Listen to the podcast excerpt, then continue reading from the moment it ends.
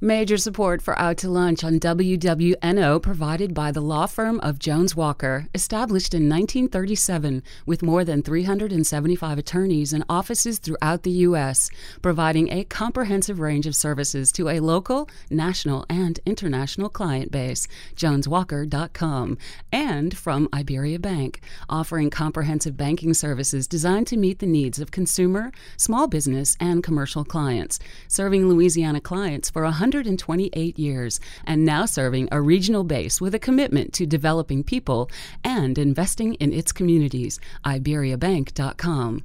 Additional support comes from Luba Workers Comp, Resource Management L L C, Fidelity Bank, and thirty North Investments.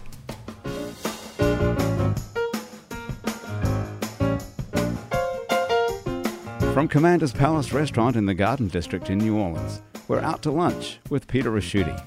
Peter Ricchiuti is Tulane University's A B Freeman School of Business professor and economist. It's business, New Orleans style. Hi, I'm Peter Ricchiuti. Welcome to Out to Lunch. There's a line in the movie Field of Dreams that is made into everyday speech. It's the disembodied voice that tells Kevin Costner, if you build it, they will come. The reason this line resonates with us is because it's about using our faith, dreams, and determination to build something real. Today, we're going to find out how far that romantic notion works as a business model. The Domain Companies are building buildings and creating communities from Brooklyn to Baton Rouge. Here in New Orleans, Domain is developing the two hundred fifty million dollars South Market District near the Superdome. The principal of Domain Companies is Matt Schwartz. Uh, Matt, welcomed Out to Lunch. Thanks. Just a few short years ago, if I said my other guest on today's show is the executive director of the Oretha Castle Haley Merchants and Business Association, frankly, you would have thought I was kidding. Today, it's no joke. O C H is coming back to commercial life, and the executive director of its Merchant and Business Association is Linda Pompa. Linda, welcome to Out to Lunch. Thanks for having me. Matt, you're rebuilding the South Market District, a mix of residential and commercial buildings in what for decades has been a no-man's land downtown. I assume the two hundred fifty million dollars it's reportedly taking to build this is not coming out of your personal checking account. Uh, to get lenders and investors to put up that kind of money, you need to have more than just faith. What do you know about the economic health and the growth of the city that gives you and your investors a quarter of a billion dollars worth of confidence? Well, it's really been uh, something we've seen transition over time. We first started to focus on that area in two thousand nine as our initial developments along Tulane Avenue, uh, kind of the projects that we were focusing on post-Katrina as, as those started to deliver. Started to do well, and throughout the course of that year, we really started to see a shift in the city and the opportunity that, that we we thought was here, shifting from really a recovery economy to uh, an economy that was taking advantage of just a tremendous amount of opportunity uh, across a broad scope of, of industries. And so we started to look for how we could uh, take advantage of that and help to Uh, build our business as as those businesses uh, built throughout New Orleans. And now, so Matt, one of the things I see, when in fact you've even mentioned this, is your relative advantage. It seems to be on the financing side. Mm-hmm. I mean, what is that? What what, what can you do that others can't? Or well, I, I think it's just coming up with, with creative structures and, and ways to get things done. Um, you know, New Orleans Uh, has an advantage in that uh, post-Katrina, a lot of our financial institutions became very adept at dealing with or working with uh, new markets tax credits, historic tax credits, and other incentive programs. Uh, and so we're still seeing the benefit of that now, that local expertise, and we're leveraging off of that to help us get, get our projects financed. Now, what would you say, I know they're all a little bit different, but the big project you have downtown right now, what does the financing look like? It's not just you and a and a bank. Uh, you've got other equity investors. How, do, how does that work? Well, it shifted over time. Uh, initially, we were really looking at the type of sources that I mentioned. The New Markets Credits, which helped us with the first phase, some other incentive programs that um, we actually worked to develop with the state to promote transit-oriented development. And what we felt was happening and uh, w- what we hoped would happen and what we're seeing happen is that as the market starts to evolve, uh, rents uh, increase, demand increases, uh, we're starting to see more and more uh, of what we're trying to do uh, as um, uh, workable with conventional financing. And so now we're, we're starting to see the financial markets really open up and, and generate a lot of interest in New Orleans and what's happening here. Not only New Orleans, but you have quite a track record now. I think that's must be a lot easier to get the second billion than the first, I guess. It, it is. Now, Linda, lately we've seen some notable New Orleans streets start up a whole new commercial life. Frenchman Street has been transformed from a laid-back, locals-only hang to a parallel Bourbon Street. Ferret Street has gone from a place to get crack or mugged to a place where we can get dinner and music. And Saint Claude is the new main street for Hipsterville. And now, Oretha Castle Haley is transforming itself from an abandoned Central City shortcut to a downtown destination. Now, each of these streets has a slightly different pathology. In your case, how much is the resurgence of O C H planned, and how much is just organic?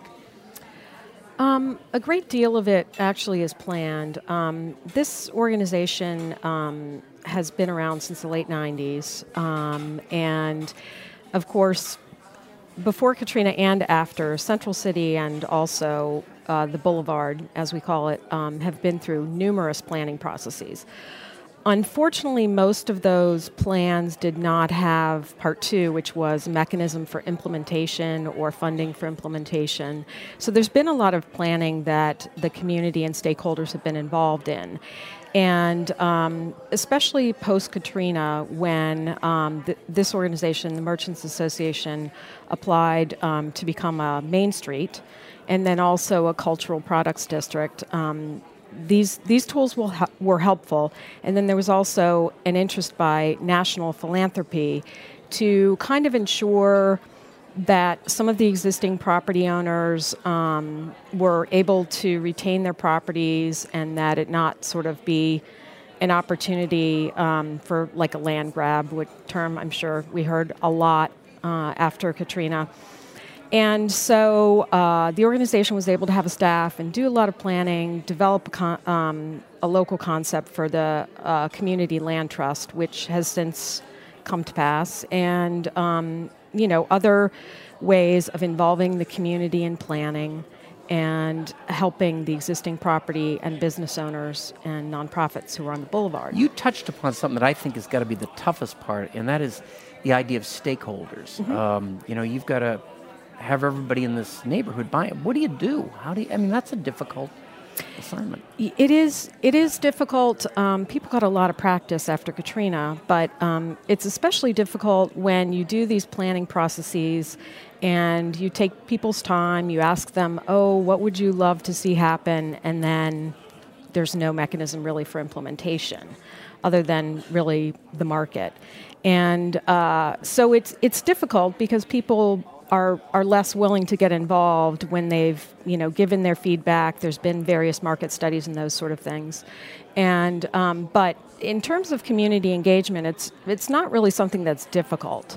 Um, I think it's really important to do because you need buy-in um, from, you know, the neighborhood, and you also need to ensure that um, as much as possible that new businesses and enterprises coming into the neighborhood actually serve the neighborhood and are not just um, destination. See, that's what I was going to ask you. I mean, you know, we've seen in other areas down around Saint Roch and such kind of this anti-gentrification uh, sentiment. I mean, do you face that? There are people buying properties. There's a lot of flipping going on, and there are people buying properties um, who are of a higher income traditionally than long-term Central City residents. And so, you know, obviously it would be great to have a balance of neighborhood serving, affordable retail and services combined with some sort of destination um, type businesses and nonprofits. So it, it is an issue. It definitely is an issue. Um, now, Matt, you've dealt mm-hmm. with the same thing. You've you've done some mixed uh, income facilities. How do you get mm-hmm. your arms around all that? Well, I, I think the exciting thing about the projects on, on O C Haley, similar to um, a lot of what we've done in Mid-City, is that those larger projects can act as a catalyst for additional development and can really generate the kind of momentum that a neighborhood needs Uh, to start to transform for the better. Um, I love the mix of what's happening on, on O C Haley right now. You know, you have these great cultural products that I think, uh, projects that I think are some of the most exciting things happening in, in the city today. And when, when we've done work in Mid-City, you know, we've tried to, to reach out into the community and do what we can to, to spark those kind of changes. Um, Post-Katrina Mid-City, for example, working with uh, Saint Patrick Park and some infrastructure improvements, some community gardens, things like that, to try to affect some of that kind of change before our projects came online.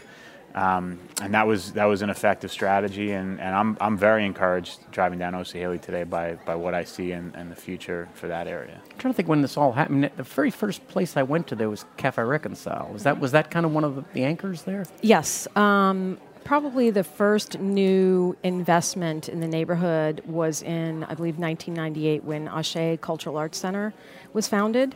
And then I think Cafe Reconcile opened in two thousand. So, um, and there are some existing businesses and nonprofits that been, have been on that boulevard for decades. And so there's always been kind of a lot going on there, but not necessarily the types of businesses or nonprofits that you would walk up to and patronize or participate in.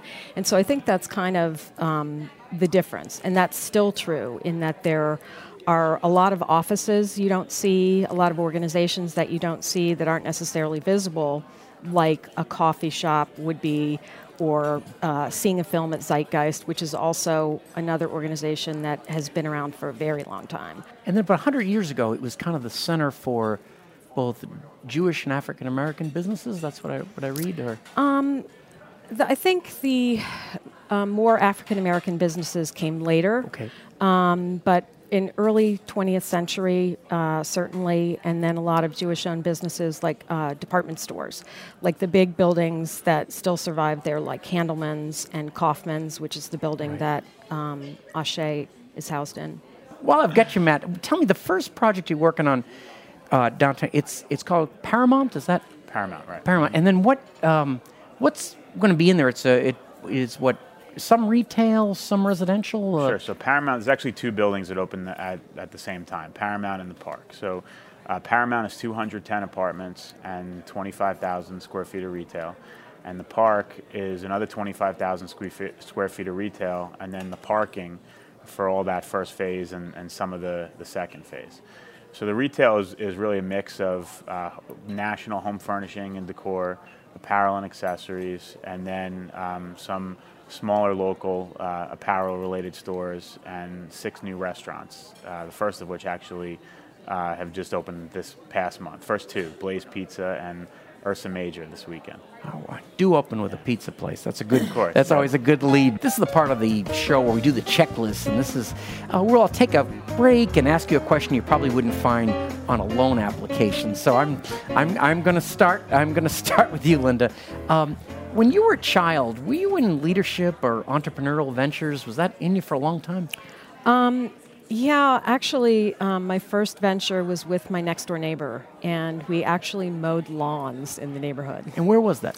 Uh, this was outside of Washington, D C Now, Matt, what were your career plans when you were in college? I mean, I was thinking back to your class, and just about everybody wanted to go investment banking. What were you thinking? Well, I, I actually wound up at Tulane because I was pre-med.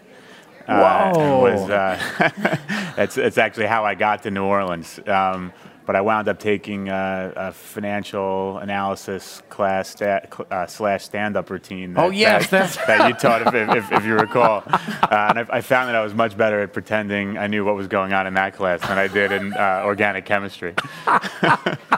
Let's check our inbox. Our producer picks a question that's come in from a listener. Uh, Grant, what have you got? Peter, I have a bunch of questions came in this week. I picked these two, one each for each of our guests. Uh, Linda, this one came from Eve Trow, who's the news director at W W N O, so this is a professional question. For redeveloping streets like Oretha Castle Haley, what's the right mix of new and old tenants, businesses, and institutions? We really like to see um, a mix, and think it's a strength that we've got twenty-three nonprofits represented on the boulevard, and I think probably around forty-five or more for-profit um, businesses, that, but that includes people who work for themselves, like um, lawyers, consultants, um, people who have offices on the boulevard. You know, I think it, it needs to be a nice combination of neighborhood-serving retail and destination retail and restaurants. Um, and I, I think the mix is critical, both to maintain the quality of life for people who live in the neighborhood and to also have it be, you know, a great place for people to come, you know, watch a film, go to a jazz performance, or those types of things. Matt, here's a question from you that came on to us from Facebook, from Steven Reiser, who asks, the Ninth Ward is largely a wasteland. As a developer, what is an imaginative, forward-thinking use of that space? If you look at a, an aerial map of, of the city, you know, the, the Ninth Ward is still very well located, proximate to uh, a lot of the great um, cultural assets and um, employment centers that we have in the city. And I, I think ultimately, as demand continues to increase for housing, uh, one of the challenges that we face downtown is, is there's just a tremendous amount of cost constraint. Uh, to building, you know, in, in, in the volume that we need to satisfy that demand, you know, and I think uh, we still need areas where we could build lower-rise, more cost-efficient housing, uh, and that's uh, that's certainly a, a prospective area to, to do that. You know, I'd like to ask you if you um, if you were going to invest in the next great place in New Orleans, where where would each of you go to? That's a... Um. I would, um, I, I would say that there are so many areas of New Orleans that have the potential to um, regenerate or be great places, whether they're destination places or not, or whether you're just um, trying to improve a neighborhood that exists to bring it up to better standards that the community, um, you know, deserves. So I, I wouldn't uh, think of sort of targeting, you know, a particular neighborhood for. for development, um, but I, I think more can be done, um, you know, with other areas in the city, uh, you know, aside from, you know, the key commercial quarters. There's a lot of neighborhoods that, that still need a lot of work or could use some basic neighborhood retailer services that aren't quite there. What do you think you're, you're looking for when you say that? Is a certain amount of, like, kind of bones that you're looking at, or yeah, I, I mean, I don't think of myself as an investor. Yeah, um, I, you know, but you're hip. You could tell us, you know, what was going to be next thing. Yeah, but uh, actually, you know, I, like I said, I, I don't really think that way, and um, I also, uh, I think that young people and people with discretionary income have an insatiable appetite for new and exciting places. But then when you think about, um, you know, you don't hear much about Oak Street anymore. You don't even hear that much about Magazine Street anymore. And whether or not that's because they have, you know, matured or we take them for granted, you know, the, the kind of, um, you know, moving on to, you know, the next sort of edgy, gritty right, yeah. thing is not necessarily the way I think. Okay. So that's just me sort of sort of being honest. Very honest. Now, Matt, how do you pick where to develop? I was once meeting with a company that did convenience stores, and they were telling me it was traffic and corners and all that. What mm. about yourself? Are there certain things you look at? All right. I mean, I think there's there's so much that, that goes into it. Um, you know, but I, I think people's uh, preferences for lifestyles today are certainly leaning toward convenience. You know, people want to be close to work. They want to uh, have the amenities that, that they want uh, on a weekday and in the weekend at, at their fingertips. And so, you know, we've been attracted to those dense urban core areas with great access to public transportation, access to those employment centers and all those amenities, uh, and then opportunity to help create that kind of mixed-use environment. And it, and the, the young people today, I mean, uh, very different than my generation. It seems like uh, if living in a cul-de-sac and commuting to an office park is their idea of hell, you know. So it's, uh, I think you're on the on the right right track. Where are all the downtown dwellers coming from, by the way? You know, the people who are moving into your neighborhood, Linda and Matt's. Where are they? Are they from here? Or are they coming in from out of town, or some mix, or? I think um, I think there are a lot of people.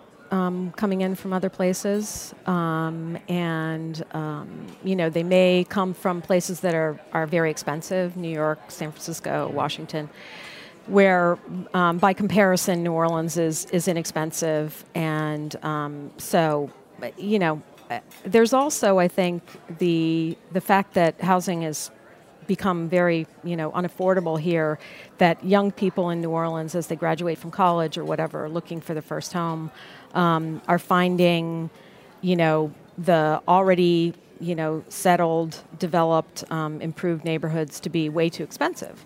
So um, coming over to or coming into neighborhoods that they might not have previously thought about is something that's that's really happening, and it's, um, you know, relatively speaking, um, you know, cheaper than than other parts of the town. Like, for instance, you came from Washington, D C It's pretty cheap compared to Washington. it It is pretty. I actually moved here from Baltimore, but um, it it's...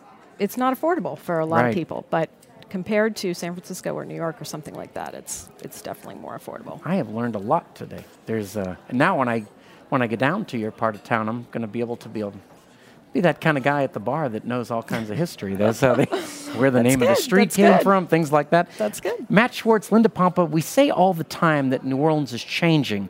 There is some debate about whether all the changes we're seeing are for the better, but there's no doubt about the projects you guys are working on. The resurgence of Oretha Castle Haley Boulevard and the South Market District are definite pluses for the city. Thanks for everything you're doing for New Orleans, and we look forward to watching the growth in both of your projects, and thanks for joining me on Out to Lunch. Thank you so much. Thank you. Great to see you guys. My my guests on Out to Lunch today have been Matt Schwartz, principal of the Domain Companies, and Linda Pompa, executive director of Oretha Castle Haley Merchants and Business Association. You can find out more about Matt's downtown development and Linda's Central City Street by following the links on our websites, W W N O dot org and its new orleans dot com. Our show is recorded live over lunch at Commander's Palace in New Orleans. Commander's Palace serves lunch Monday through Friday, jazz brunch on Saturday and Sunday with live music, and dinner seven nights a week. The producer of our show is Grant Morris. The newly married Jennifer Brady is our researcher. Our technical producer is Eric Merle. Mitch Foreman wrote and performs all the music on Out to Lunch. You can get the show as a podcast. You can listen to past shows, and you can keep up with us on all kinds of social media by going to our websites, its new orleans dot com and W W N O dot org. Out to Lunch is a production of I N O Broadcasting for its new orleans dot com and W W N O eighty-nine point nine F M. I'm Peter Ricchiuti. Thanks for joining me. I look forward to meeting you again next week around the table here at Commander's Palace for more business, New Orleans style, on Out to Lunch.